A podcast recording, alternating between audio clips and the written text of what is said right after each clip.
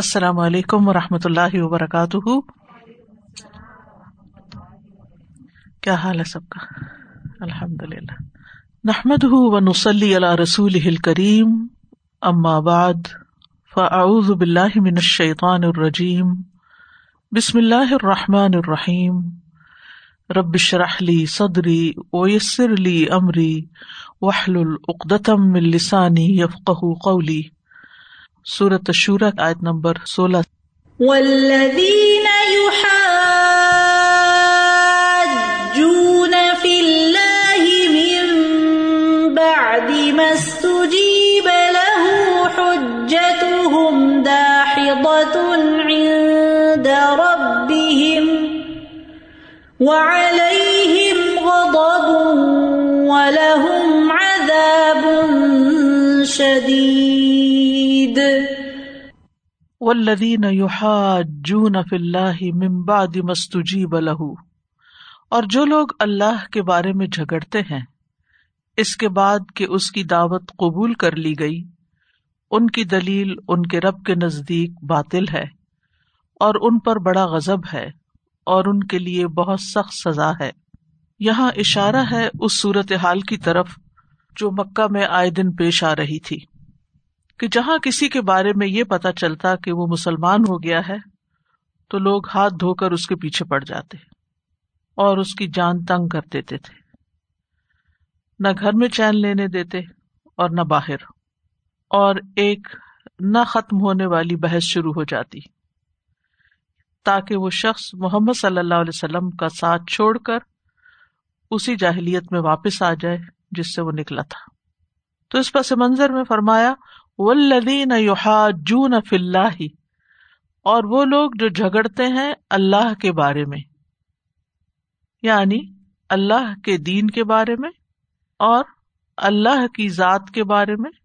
اور پھر اس کے بعد اللہ کی صفات کے بارے میں، اللہ سبحان تعالی کے کاموں کے بارے میں، افعال کے بارے میں۔ تو وہ لوگ جو جھگڑتے ہیں، حجت بازی کرتے ہیں بحث مباحثہ کرتے ہیں، کب؟ ممباد مستجی بلہ اس کے بعد کہ اس کی بات یا اس کی دعوت قبول کر لی گئی۔ یعنی لوگوں نے اللہ کے دین کو قبول کر لیا۔ محمد صلی اللہ علیہ وسلم کی پکار پر لبیک کہا۔ جو انہوں نے اللہ کی طرف لوگوں کو بلانے کی بات کی، تو انہوں نے اس بات کو تسلیم کر لیا۔ حجت ہم ان کی دلیل، ان کی حجت، ان کا یہ جھگڑا داحزت ان زائل ہونے والا ہے، پھسلنے والا ہے، فائدہ نہیں دے گا۔ ان درب ان کے رب کے ہاں۔ اور اس وجہ سے وہ علیہم غدب ان اور ان پر غزب ہے۔ کس کا؟ اللہ رب العزت کا۔ اور اسی غزب کے نتیجے میں ولہم عذاب شدید۔ ان کے لیے شدید عذاب ہے، سخت سزا ہے۔ تو جھگڑا کرنے والے کون ہیں؟ مشرقین مکہ جو مسلمانوں سے جھگڑتے تھے، ان مسلمانوں سے جنہوں نے اللہ اور اس کے رسول کی بات مان لی تھی۔ کیوں جھگڑتے تھے؟ تاکہ واپس ان کو ہدایت سے پلٹا کے گمراہی میں لے جائیں۔ بعض نے اس سے مراد یہود و نصارہ بھی لیے ہیں، جو مسلمانوں سے جھگڑتے تھے اور کہتے تھے کہ تمہارے دین سے ہمارا دین زیادہ بہتر ہے۔ ہمارا نبی تمہارے نبی سے پہلے آیا ہے۔ اور اسی قسم کی باتیں جس کی بنا پر وہ مسلمانوں کو زچ کرتے۔ تو یہاں پر نبی صلی اللہ علیہ وسلم کو اور مسلمانوں کو تسلی دی گئی ہے کہ ان کے جھگڑوں، بحثوں، دلیلوں سے آپ نہ گھبرائیں۔ اس کا کچھ نقصان نہیں ہوتا۔ ان کی دلیل جو ہے وہ ختم ہونے والی ہے، بیکار ہے، باطل ہونے والی ہے۔ داحزہ کا لفظ جو ہے، پھسلن کے لیے استعمال ہوتا ہے۔ داحزہ پھسلنے والی، زائل ہونے والی یعنی ان کی دلیل باطل اور غلط ثابت ہو جائے گی۔ اصل میں دہس کہتے ہیں اس کیچڑ کو جس پہ پاؤں نہیں ٹھہرتا۔ یعنی وہ دلیل جو ان کو سبات نہیں دے سکتی، وہ کھسک جائے گی، ختم ہو جائے گی۔ یعنی حق کے مقابلے میں ان کی دلیل ایسی ہے جو قائم نہیں رہ سکے گی، کمزور ہے۔ پھسل کر زائل ہو جائے گی، ختم ہو جائے گی۔ تو مسلمانوں کو ان کے دین سے پھیرنے کے لیے مشرقین کی جو انفرادی اور اجتماعی کوششیں تھیں، ان کی طرف اشارہ ہے کہ یہ جھگڑے بیکار کے ہیں۔ ان سے اثر لینے کی ضرورت نہیں، ان کی باتوں میں آنے کی ضرورت نہیں۔ اللہ تعالیٰ ان کی سازشوں کو کامیاب نہیں ہونے دیں گے۔ بلکہ اس کے برعکس، اللہ تعالیٰ ان سے ناراض ہے، اللہ کا ان پر غزب ہے۔ اور پھر ان کے لیے آخرت میں سخت عذاب ہے۔ اور وہاں ان کو اچھی طرح پتہ چل جائے گا کہ جو دلیلیں ہم دیتے تھے، وہ آج کسی بھی کام کی نہیں ہے تو آئے چکے خاص کانٹیکس میں ہے، لیکن ہم سب جانتے ہیں کہ ایک تعویل خاص ہوتی ہے، ایک تعویل عام ہوتی ہے۔ تعویل خاص کیا ہے جو ایک خاص کانٹیکس میں بات ہے؟ اور تعویل عام کیا ہے کہ اس سے عام مفہوم کیا نکلتا ہے؟ تو ہر وہ شخص جو اللہ کے بارے میں جھگڑتا ہے۔ آج کے دور میں بھی۔ چاہے وہ کسی بھی طبقے سے تعلق رکھتا ہو، مسلم ہو نان مسلم ہو، کوئی بھی۔ جو اللہ سبحان تعالیٰ کے نوز بلا وجود سے انکار کرتا ہو، یا اس کی صفات کا انکار کرتا ہو۔ تو ایک دن آئے گا کہ انہیں پتا چلے گا کہ وہ باتیں جو انہوں نے اپنے دماغ میں ٹھہرا رکھی تھی ان کی تو کوئی بنیادی نہیں تھی۔ وہ تو محض گمان ٹھہرے، محض خیال ٹھہرے، محض شیطان کی دل میں ڈالی ہوئی باتیں تھیں۔ اور شیطان کی چالیں جو ہے وہ تو کمزور ہیں۔ حجت ہمدہ آخر میں تو حق ہی ثابت ہوتا ہے۔ جا الحق و زحق الباطل۔ ان الباطل کا نظہ کا باطل کا یہی انجام ہوتا ہے۔ آیت نمبر سیونٹین۔ اللہ الذي انزل الكتاب بالحق والمیزان وما يدريك لعل الساعة قريب اللہ وہ ہے جس نے حق کے ساتھ یہ کتاب نازل کی اور میزان بھی۔ اور آپ کو کون سی چیز آگاہ کرتی ہے؟ شاید کہ قیامت قریب ہو۔ آپ کو کیا خبر کہ فیصلے کی گھڑی قریب ہی آ لگی ہو؟ پچھلی آیت میں فرمایا کہ اللہ کے بارے میں جگڑتے ہیں اور یہاں فرمایا کہ اللہ تو وہ ہے جس نے حق کے ساتھ کتاب نازل کی ہے اور کتاب سے مراد ساری کتب ہے یعنی جو بھی اللہ تعالیٰ نے مختلف پیغمبروں پر اتارا ہے۔ تمام آسمانی کتابیں جو اللہ نے اپنے امبیا پر نازل فرمائی اور میزان سے مراد دو لیے گئے ہیں۔ ایک ہے عدل و انصاف اور دوسرا ہے وہ آلہ جس سے چیزوں کو تولا جاتا ہے یعنی ترازو۔ یعنی ایک طرف عدل و انصاف کو میزان کا نام دیا گیا ہے اور دوسری طرف ترازو کو۔ تو اللہ سبحان تعالی نے میزان نازل کیا۔ اس کا ذکر قرآن پاک کی اور صورتوں میں بھی آتا ہے۔ سورت الحدید میں آتا ہے، لقد ارسل نہ رسول نہ بل بیناتی و انزل نہ مل کتاب ول میزان لیقوم الناس بالقسط۔ بلا شبہ یقیناً ہم نے اپنے رسولوں کو واضح دلیلوں کے ساتھ بھیجا ہے، دلائل دے کے بھیجا ہے اور ان کے ساتھ کتاب اور میزان کو نازل کیا ہے۔ یعنی صرف محمد صلی اللہ علیہ وسلم کے لیے نہیں بلکہ تمام امبیا کے لیے کتاب اور میزان ساتھ ساتھ رہے۔ کیوں؟ لیقوم الناس بالقسط تاکہ لوگ انصاف پر قائم رہیں۔ لوگ عدل پر قائم رہیں۔ تو اس سے آپ اندازہ کر سکتے ہیں کہ ہمارے دین میں عدل و انصاف کی کتنی اہمیت ہے۔ عدل و انصاف کیا ہے کہ ہر صاحب حق کو اس کا حق دیا جائے۔ اللہ کو اس کا حق دیا جائے، بندوں کو ان کے حقوق دیے جائیں۔ اور قرآن مجید میں اللہ تعالیٰ نے واضح طور پر مختلف لوگوں کے حقوق خود بھی بتا دیے اور ان کی ترتیب بھی بتا دی ہے۔ جہاں تک میزان بطور ترازو کے ہے، اس کا ذکر صورت الرحمان میں آتا ہے۔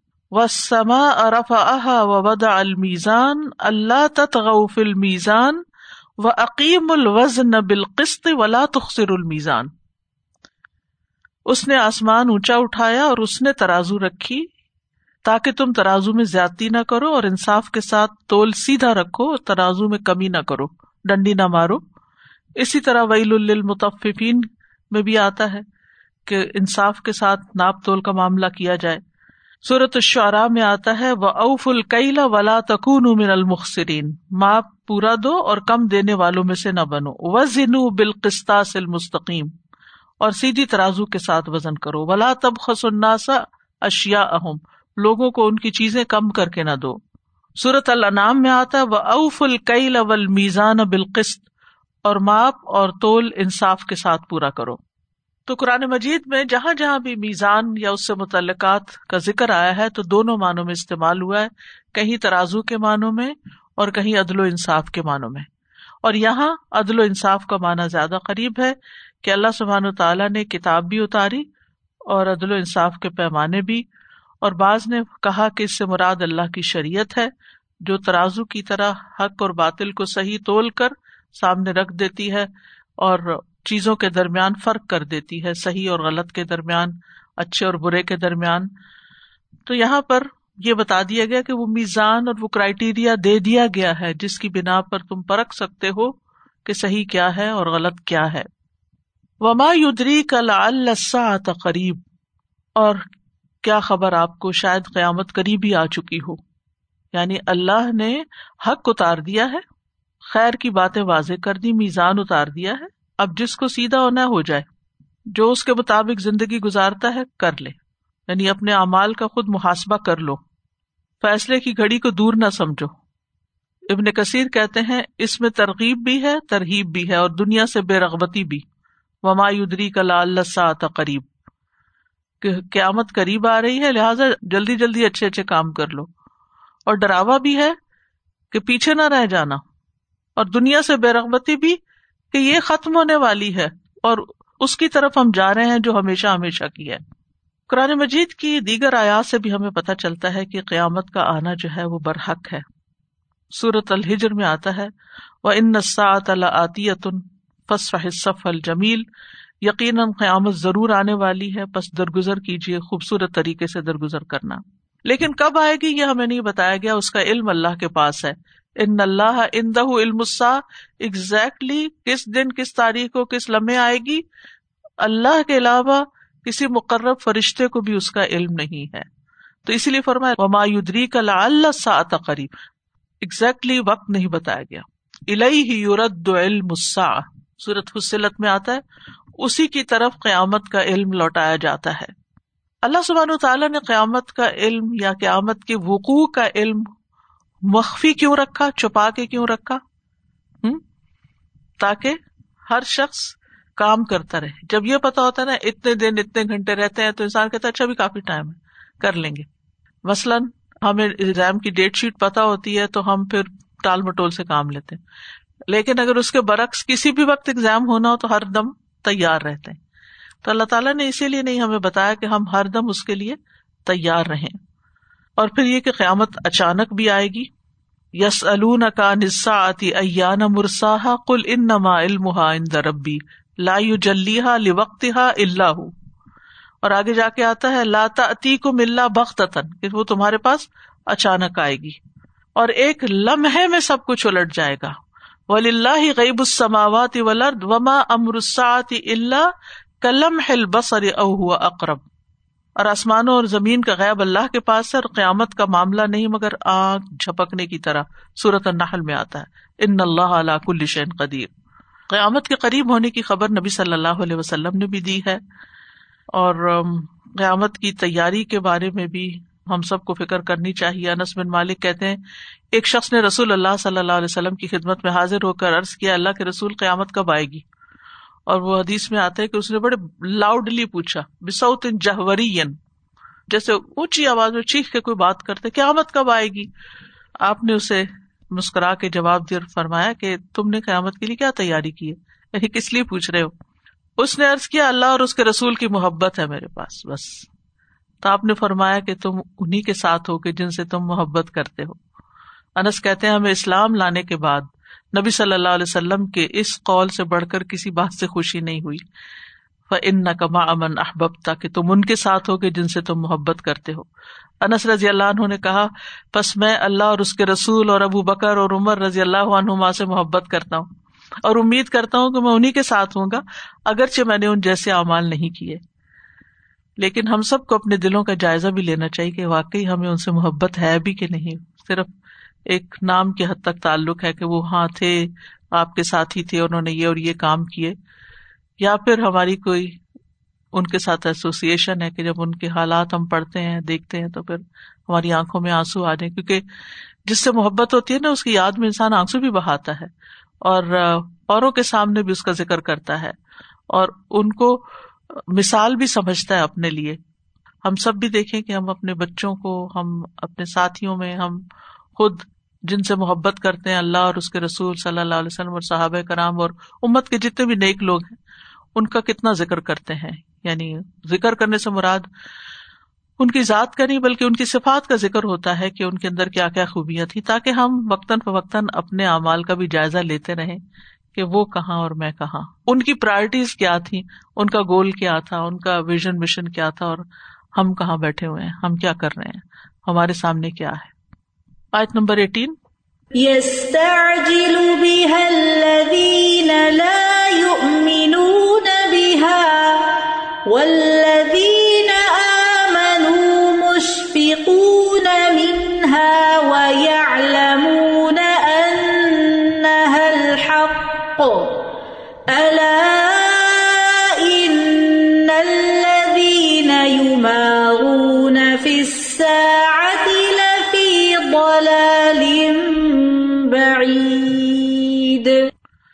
اسے وہ لوگ جلدی مانگتے ہیں جو اس پر ایمان نہیں رکھتے، اور وہ لوگ جو ایمان لائے اور اس سے ڈرنے والے ہیں، اور جانتے ہیں کہ بے شک وہ حق ہے۔ سنو، بے شک وہ لوگ جو قیامت کے بارے میں شک کرتے ہیں، یقیناً وہ بہت دور کی گمراہی میں ہے یستا جلو جلدی مانگتے ہیں۔ قیامت کب آئے گی؟ جلدی آ جائے۔ اصل میں استعجال، استفال کے وزن پر ہے۔ اس کا مانا ہے کسی چیز کے وقت سے پہلے لانے کا مطالبہ کرنا۔ یعنی ہر کام یا بات کا ایک وقت ہوتا ہے نا، تو اس کو اس کے وقت سے پہلے کرنے کی یا لانے کی کوشش کرنا استعجال، اجلت سے ہے۔ تو یہاں پر کفار مکہ کی طرف اشارہ ہے کہ وہ رسول اللہ صلی اللہ علیہ وسلم سے اس بات کا مطالبہ کرتے تھے کہ قیامت کو جلد لے آیا جائے۔ ابھی تک آئی کیوں نہیں؟ کیونکہ جب آپ ان کو کہتے قیامت قریب ہے یا قیامت سے ڈراتے تو وہ کہتے کہ پھر اگر قریب ہے تو آ جانی چاہیے۔ تو مقصد ان کا یہ نہیں ہوتا تھا کہ انہوں نے کوئی بہت اچھے کام کر رکھے تھے تاکہ پھر قیامت آ جائے اور ہمارا جلد حساب ہو جائے۔ فرمایا، جلدی تو وہ مانگتے ہیں جو اس پر ایمان نہیں رکھتے۔ اللہ دینا لائیوں میں نون بہا۔ کیونکہ ان کا مقصد صرف مزاق اڑانا ہوتا تھا۔ نان سیریس رویہ۔ اور مطلب کیا تھا اس مزاق کا؟ کہ قیامت کا انکار ثابت کریں۔ کہ اگر واقعی قیامت قریب ہے تو ہمارے مطالبے پہ آ جانی چاہیے تھی، ابھی تک آئی نہیں، اس کا مطلب وہ ہے نہیں۔ تو بات یہ ہے کہ قیامت کسی کے مطالبے پہ یا کسی کی فرمائش پہ آنے والی چیز نہیں، اللہ نے اس کا ایک وقت مقرر کر رکھا ہے اور وہ اپنے وقت پر ہی آئے گی۔ اور اس کا وقت اللہ کے سوا کسی کو بھی معلوم نہیں۔ سورت سبا میں آتا ہے وہ یقول نمتا الواد ان کن تم صادقین اور وہ کہتے ہیں یہ وعدہ کب پورا ہوگا اگر تم سچے ہو؟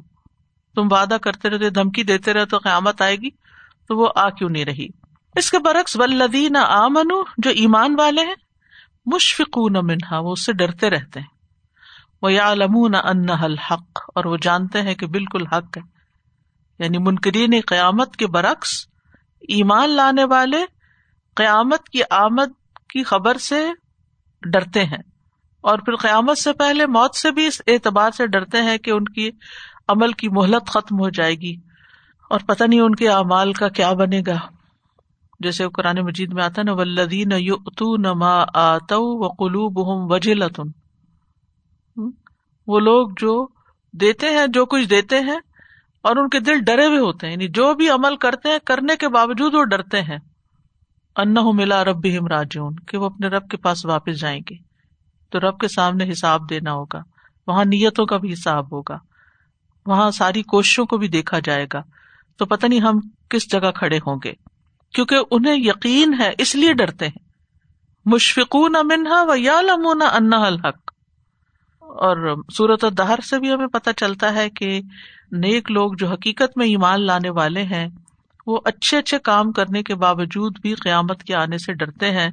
یوفو نہ بن نظری و یقاف نہ یومن کا نہ شرح مستطیرا و یوت امون تام الحب ہی مسکینم و یتیم و اسیرا ان نمانت ام کم لوج اللہ لا نرید من کم جزا ام ولا شکورا ان نخاف امر ربنا یومن ابوسن کم تریرا نظر پوری کر کے مسکین، یتیم، فقیر، ہر ایک کا اسیر کا خیال رکھ کے، کھلا پلا کے اور اچھا کھلا کے یعنی یوتمون تام الحبی ہی اس کے دونوں معنی کیے جاتے ہیں کہ کھانے کی محبت کے باوجود، اور ہم کس کھانے سے محبت کرتے ہیں؟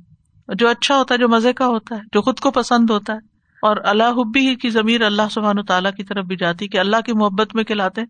کوئی انہیں واپسی کی توقع نہیں ہوتی کہ کھلا کے ہم مزید ان سے کچھ حاصل کریں۔ اور پھر ان نمانت امکم لوج ہلا لا نرید منکم جزا ام ولا شکورا۔ نہ بدلا چاہتے ہیں، نہ شکریہ چاہتے ہیں۔ کس وجہ سے یہ سب کچھ اتنے خلوص کے ساتھ کرتے ہیں؟ انا نخاف من ربنا یومن ابوسن کم تریرا کہ ہم اپنے رب سے ڈرتے ہیں، اس دن سے جو تیوری چڑھانے والا، سخت منہ بسورنے والا دن ہوگا۔ تو یاد رکھے جو شخص دنیا میں اللہ سے ڈرتا ہے، آخرت سے ڈرتا ہے، وہ آخرت میں بے خوف ہوگا۔ رسول اللہ صلی اللہ علیہ وسلم نے فرمایا، اللہ ضبط فرماتے ہیں مجھے میری عزت کی قسم، میں اپنے بندے پر دو امن اور دو خوف جمع نہیں کرتا۔ اگر میرا بندہ دنیا میں مجھ سے امن میں رہا، تو میں اسے اس دن خوف میں مبتلا کروں گا، جس دن اپنے بندوں کو جمع کروں گا۔ اور اگر وہ دنیا میں مجھ سے ڈر گیا، تو لوگوں کے جمع ہونے کے دن میں اسے امن عطا کروں گا۔ اللہ سبحان و تعالیٰ ہم سب کو اس دن امن عطا کرے۔ اللہ سبحان و تعالیٰ ہمیں اس دن کی رسوائی سے بچا کے رکھے۔ رسول اللہ صلی اللہ علیہ وسلم یہ دعا کرتے تھے اللہ اللہ تخنی یوم القیامہ۔ اللہ مجھے قیامت کے دن رسوا نہ کرنا۔ اور قیامت کے دن کی تنگی سے بھی پناہ مانگتے تھے۔ اللہ انی بکا مندیق دنیا ودیق یوم القیامہ۔ اللہ میں تیری پناہ چاہتا ہوں دنیا کی تنگی سے اور قیامت کے دن کی تنگی سے۔ اللہ ہم سب کو محفوظ رکھے۔ اللہ ان الدین یمارون فساعتی لفی ضلال بعید۔ خبردار، بے شک وہ لوگ جو قیامت کے بارے میں جھگڑتے ہیں، وہ دور کی گمراہی میں یو مارون کا لفظ میرا سے بھی ہے، ممارات سے بھی ہے۔ میرا کہتے ہیں جھگڑا کرنے کو، شک کرنے کو۔ قیامت کے بارے میں شک کرنے والے اصل میں گمراہی میں پڑے ہوئے لفی دلال بعید۔ اور گمراہی میں بھی اتنے دور ہے کہ واپسی ممکن نہیں، بہت دور نکل گئے ایک ہوتا نا کہ ایک شخص بے راہ ہوتا ہے، لیکن اس کی ہدایت پہ آنے کی توقع ہوتی ہے۔ اس کو تھوڑا سمجھائیں، بجھائیں گے، تھوڑا ڈرائیں گے، تھوڑا پیار کریں گے تو یہ پلٹ آئے گا۔ اور ایک اتنا ہاتھ سے نکل جاتا ہے بندہ کہ نہ اس پہ مار اثر کرتی ہے، نہ پیار اثر کرتا ہے، کچھ بھی نہیں، نہ کوئی دلیل اثر کرتی ہے۔ تو ان کا یہی حال ہے کہ یہ قیامت کے بارے میں جو مذاق اڑاتے ہیں، جھگڑے کرتے ہیں، بحثیں کرتے ہیں، شک کرتے ہیں، اس کی بنیادی وجہ یہ ہے کہ یہ حق سے بہت دور جا چکے ہیں۔ سیدھے رستے سے دور جا چکے ہیں۔ ان کی آنکھیں تبھی کھلیں گی جب قیامت آئے گی۔ اس سے پہلے یہ واپس پلٹنے والے نہیں۔ اللہ لطیف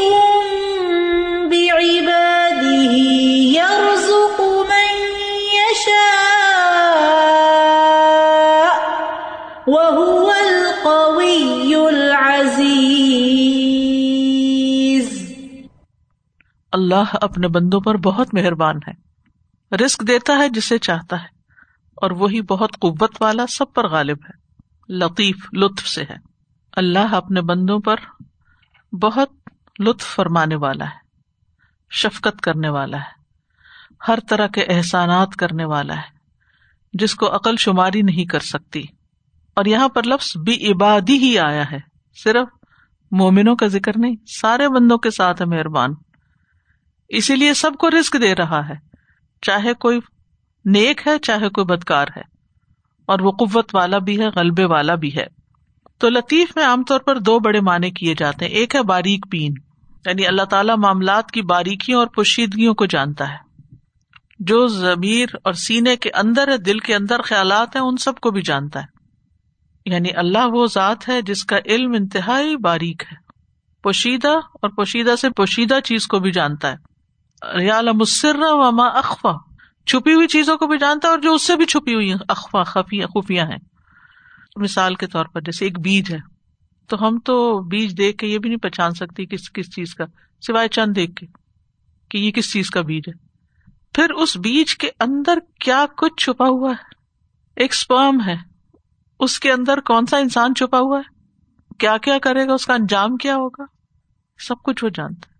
انتہائی چھپے ہوئے پوشیدہ حالات سارے اس کے علم میں اس جیسا یہ علم کسی کے پاس بھی نہیں ہے۔ دوسرا مانا کیا جاتا ہے لطف کرنے والا، بندوں کو ان کے گمان سے بھی زیادہ عطا کرنے والا، جہاں سے وہ وہم و گمان بھی نہیں کرتے۔ اور اتنے پوشیدہ طریقے سے، خفیہ طریقے سے وہ مدد کرتا ہے کہ خود بندے کو بھی احساس نہیں ہوتا کہ یہ اللہ کی طرف سے مدد آئی ہے۔ کچھ چیزوں کو تو ہم پہچان لیتے ہیں کہ ہاں یہ اللہ کا احسان ہے، انعام ہے جو سامنے سامنے نظر آتی۔ لیکن کچھ چیزیں ایسی ہیں کہ جو زندگی میں ہوتی ہیں اور اس وقت ہمیں سمجھ نہیں آتی کہ ہمارے ساتھ یہ کیوں ہو رہا ہے۔ لیکن بعد میں جب ہمیں سمجھ آتی ہے تو ہم اللہ کا شکر ادا کرتے اور ہمیں اللہ پہ پیار آتا ہے کہ الحمد للہ اگر کوئی نعمت بھی ملی تب بھی اور اگر کوئی تکلیف آئی تب بھی اس کے ساتھ جو احسانات ہوئے اس کے اور جو انعامات اس تکلیف کی شکل میں آئے وہ کتنے بڑے بڑے تھے۔ ابن کئیم کہتے ہیں اللہ کا اسم لطیف باریک چیزوں کو جان لینے پر مشتمل ہے اور اس میں یہ بھی شامل ہے کہ اللہ خفیہ طریقے سے اپنے بندے پر اپنی رحمت پہنچاتا ہے۔ اور اس کے لطف و کرم کے مظاہر کیا ہے جب اللہ کسی بندے کے لیے بھلائی کا راستہ آسان کرتا ہے اور اس کی مدد فرماتا ہے تو یہ بھی اس کا لطف ہے۔ بھلائی کے رستے آسان کرنا۔ تکلیف اور ناپسندیدہ چیزوں کو اس سے دور کرنا، یہ بھی لطف ہے اس کا۔ بندے کو جہالت، کفر بدت اور نافرمانیوں کے اندھیرے سے نکال کر علم، ایمان اطاط کے نور کی طرف لانا بھی لطف ہے۔ ایسے اسباب مقرر کر دینا جو بندے کی طاقت میں نہیں ہوتے، وہ بھی مہربانی ہے اس کی۔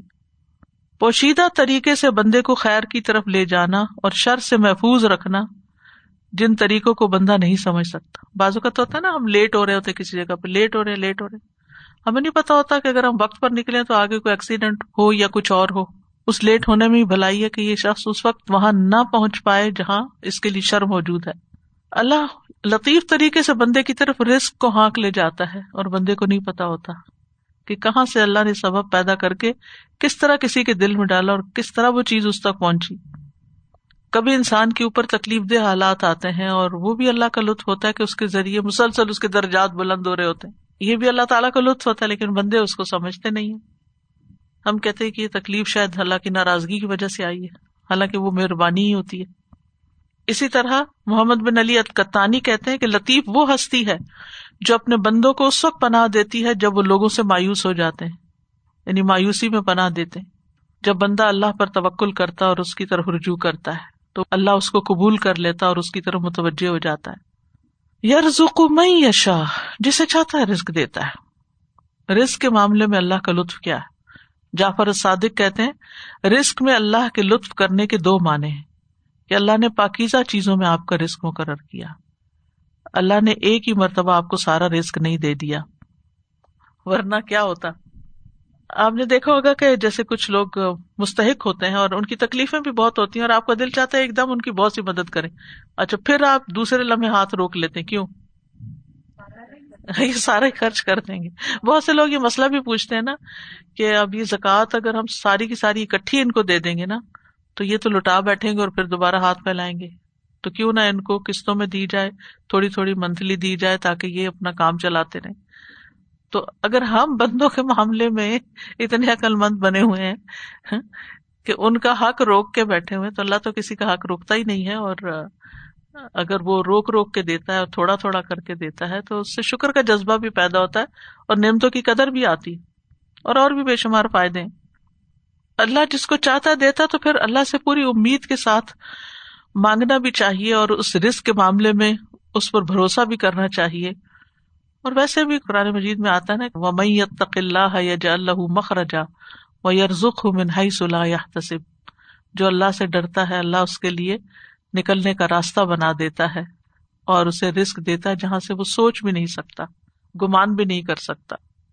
پھر اسی طرح آپ دیکھیے کہ جو ہماری عبادات ہیں، جو ہمارے دین میں مختلف احکامات ہیں، ان کے اندر کتنے فائدے ہیں؟ مثلاً اجتماعی عبادات جو ہیں مسجد میں نماز، جمعے کی نماز، عید کی نماز، علم کی مجالس، رمضان میں سب کا ایک وقت میں روزے رکھنا، مل جل کے افطار کرنا۔